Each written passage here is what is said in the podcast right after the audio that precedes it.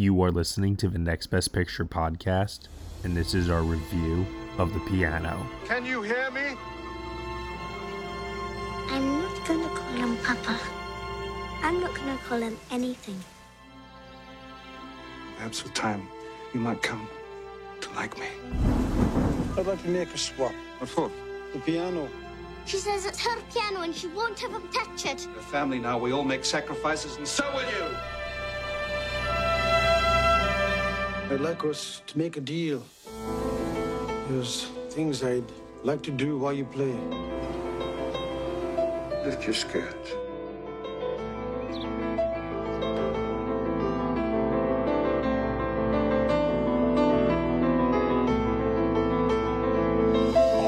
You were just listening to the trailer for The Piano, and the story is as follows. After a long voyage from Scotland, pianist Ada McGrath and her young daughter, Flora, are left with all of their belongings, including a piano, on a New Zealand beach.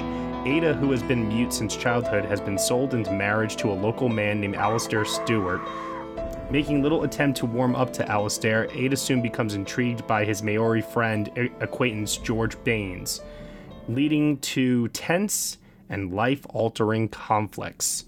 The film is starring Holly Hunter, Harvey Keitel, Sam Neill, Anna Paquin, Carrie Walker, and Genevieve Lemon. It is written and directed by Jane Campion, and here to join me today for this Throwback Podcast review, I have Nicole Ackman. Hello, hello. Casey Lee Clark. Hello. And Danilo Castro. Hi, everybody. So, The Piano, Jane Campion's Oscar-winning film. Hopefully, she's able to repeat such su- such success in a few days' time with The Power of the Dog. Uh, up until this point, this was her third feature film following Sweetie and An Angel at My Table. Um, and for anyone who has not seen uh, the other films in Jane Campion's filmography, I highly recommend that you do so. Um, I know that The Piano and, you know, most recently, obviously, The Power of the Dog and the ones that get singled out right now the most as, like, the two best in her filmography. But believe me, there's a lot of great movies in there. But The Piano is one that has endured over time, not just because of its award success. It was also a box office hit, grossing close to one hundred fifty million dollars on a seven million dollars budget. It was a co-production uh, between Australia, France, New Zealand, introduced the world to Anna Paquin in her first major role, and also, too, uh, gave Holly Hunter an Oscar for Best Actress. Uh, it also made history at the Cannes Film Festival, where it won the Palme d'Or, making Jane Campion the first female director to ever receive the award. So, The Piano is a film that, because of its success, it has always been something that's, you know, been brought up continually in conversations, uh, not just for Jane Campion, but also to some of the best films of nineteen ninety-three, best film of the nineties. And in some cases, you know, for some people, this is one of their favorite films of all time. So I'm very excited to dive into this one with all of you here today. It recently just got a beautiful restoration in four K from Criterion Collection. So for anyone that has not seen this film yet, highly urge you to check it out and then maybe come back and re- and then listen to this later.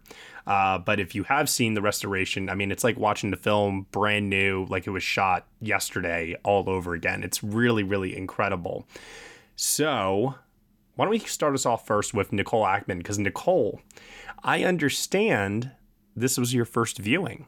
Yes, this is a movie that has been on my watch list for a long time, so it was really exciting to finally get to it, and I was really excited to see it to sort of help me maybe understand Power of the Dog a bit better, because as some may know, that's one that I'm sort of lukewarm on, and I was hoping to sort of get some more insight into Jane Campion's filmmaking style. What I thought was really interesting is that in addition to, you know, obviously this pairing well with Power of the Dog, it also pairs really well with Coda. Um, in that, you know, we have a character in this film as well who is a young girl who is sort of in charge of translating for her mother who cannot speak.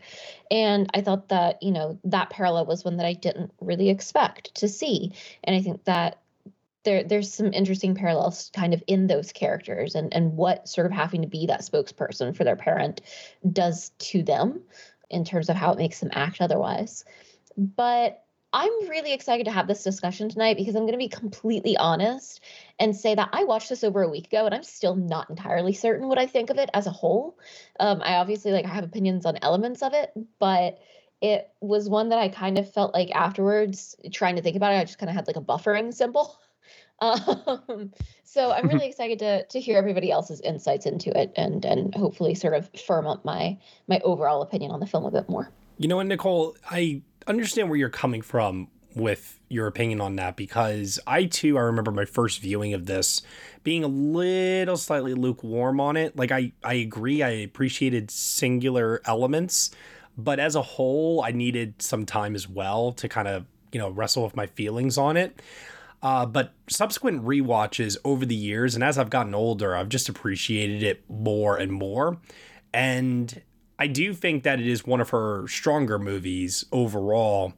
And it is one that I think, you know, I think I think it's viewed best in the context of the time in which it came out, because, you know, back in nineteen ninety-three, which, you know, shamefully wasn't really that long ago. It's before my time. This was kind of a big deal, though, to have a movie directed by a woman be this of a break, this much of a breakthrough, um, with the Academy Awards, uh, with uh, with its success, obviously, at Cannes.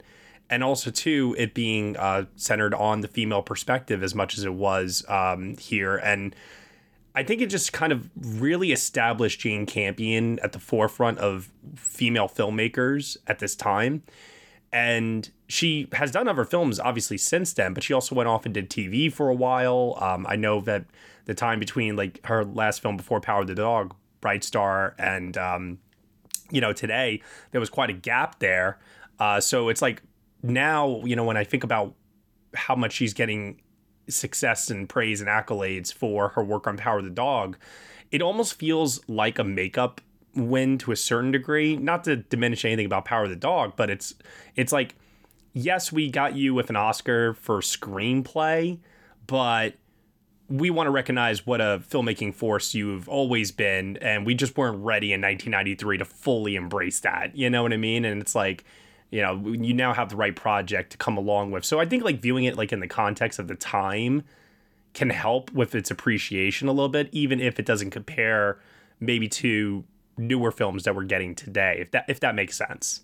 Don't you know that you're a grown-up? I'm a grown-up. Me too. Yep, me too. But, you know, these days, being a grown-up can really suck. Luckily, we're grown-ups who grew up in the coolest generation. We had video arcades. And also some of the best T V and movies ever made. We lived the origin of awesome consumer electronics. The list goes on and on. Yep, Generation X. Exactly. And we're Gen X Grown-Up. Every week, the Gen X Grown-Up podcast explores media, tech, toys, games, and more from both yesterday and today. Through the eyes of Generation Xers who absolutely love that stuff. You can find us on iTunes or wherever you get your podcasts. Or find us on our website, gen x grown up dot com.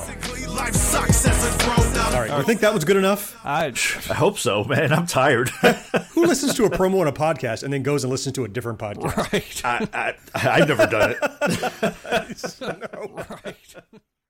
This is Chris DeMakes, guitarist and vocalist for Less Than Jake, and host of Chris DeMakes a Podcast, a songwriting podcast where every week I'm joined by an amazing guest to break down the writing, recording, and release of one iconic song from their career. In our giant evergreen back catalog of episodes, we've had rock legends such as Dee Snyder and Huey Lewis, punk rock favorites like Mark Hoppus, Fat Mike, and Brett Gurowitz, and up-and-coming artists of today, such as Liz Stokes of The Beths and Genesis Owusu. We've had guests from all genres and styles of music, and I guarantee that if you peruse our back catalog, you'll see several episodes that'll make you say, man, I gotta hear that. Whether you're a fan of music or a creator of music yourself, you'll take away a whole new appreciation for the songs you know and love. Chris Makes a Podcast is available for free on all the places you could possibly listen to podcasts, and new episodes come out every Monday. That does make sense, but in some ways I also think that sort of hurt it for me, just in that it's sort of held up as this like pinnacle of female filmmaking and, you know, being such an important and sort of groundbreaking film. So then I kind of watched it and I was like, oh, that's it? Like, gotcha. Which is honestly how I also felt about Power of the Dog. So maybe that's just sort of like me and Jane Campion do not vibe. But um, I I definitely like recognize how important it was. But I do think sometimes whenever a film has that sort of almost like legend built up around it, um, whenever you're seeing it for the first time, it can sort of hurt it in that your expectations are maybe a little bit too high. I think this happens all the time, especially with award season type of films. And, mm-hmm. you know, especially if you aren't able to catch it early at a film festival premiere or when it starts screening early, and especially after its theatrical release. Like, if you don't catch it then and you wait a few months afterwards, um, I know some people that are still catching up on some of the Oscar nominees this week, even right now. And, you know, I that that's usually the response there, Nicole. It's like, oh, all this discussion and all this talk and this this was it. So I fully recognize where you're coming from with this. Casey Lee Clark, I know this wasn't your first viewing, so what do you think of The Piano?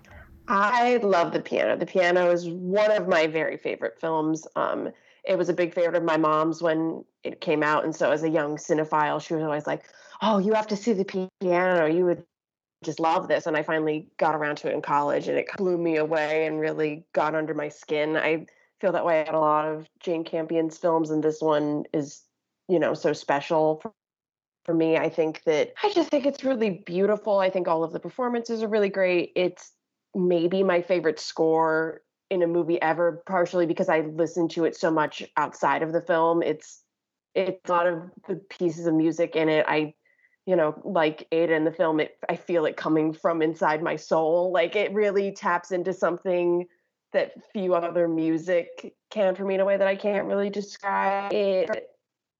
I really, I mean, a lot of Jane Campion's films are about sex and relationships and tackling them from these very interesting perspectives. Almost, it's a, it's a it's a challenging film. It's a very, I would say, almost like prickly film and hard to get into. Where, like, you know, you kind of almost, especially on a first viewing, I feel like don't know how to feel about certain aspects of it.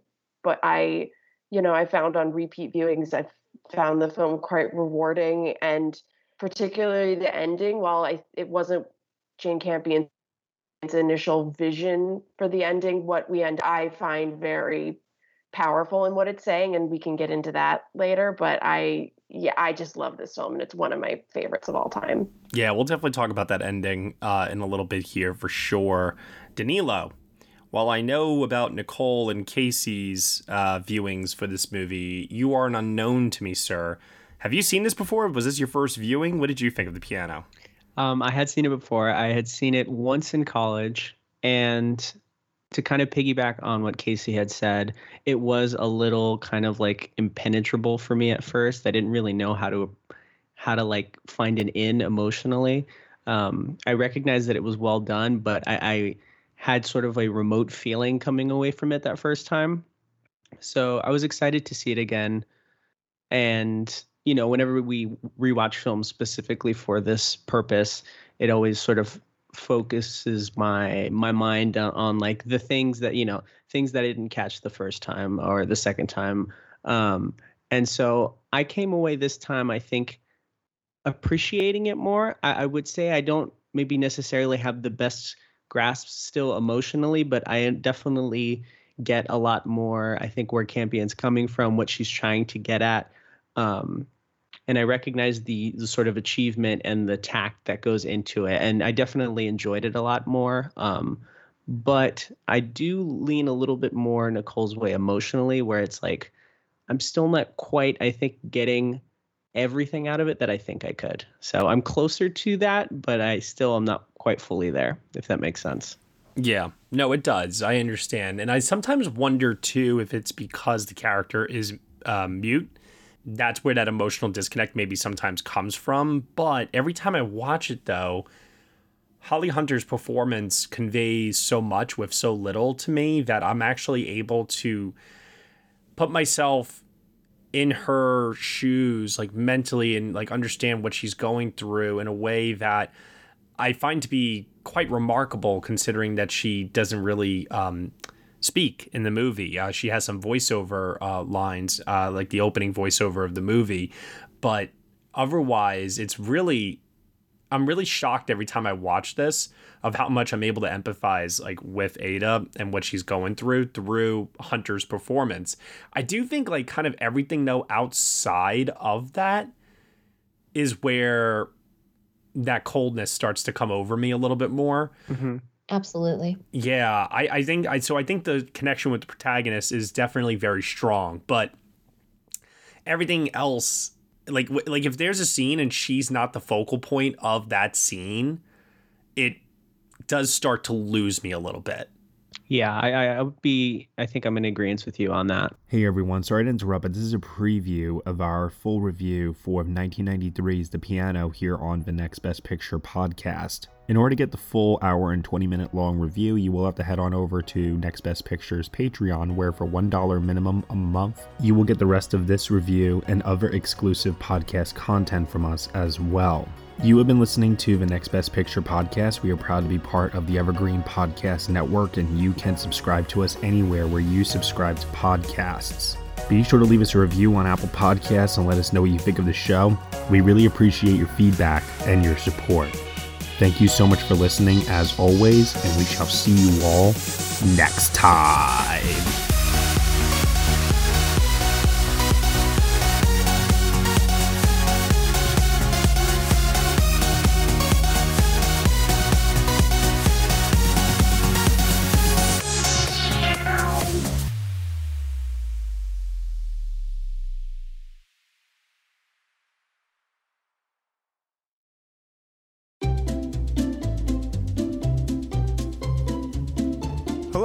Welcome to Novel Conversations, a podcast about the world's greatest stories. I'm your host, Frank Lavallo, and for each episode of Novel Conversations, I talk to two readers about one book, and together, we summarize the story for you. We introduce you to the characters, we tell you what happens to them, and we read from the book along the way. So if you love hearing a good story, you're in the right place. Our ninth season is coming this fall. Tune in to hear from some of the all-time great authors, Charles Dickens, Jules Verne, F. Scott Fitzgerald, and more. Subscribe to Novel Conversations wherever you listen to podcasts.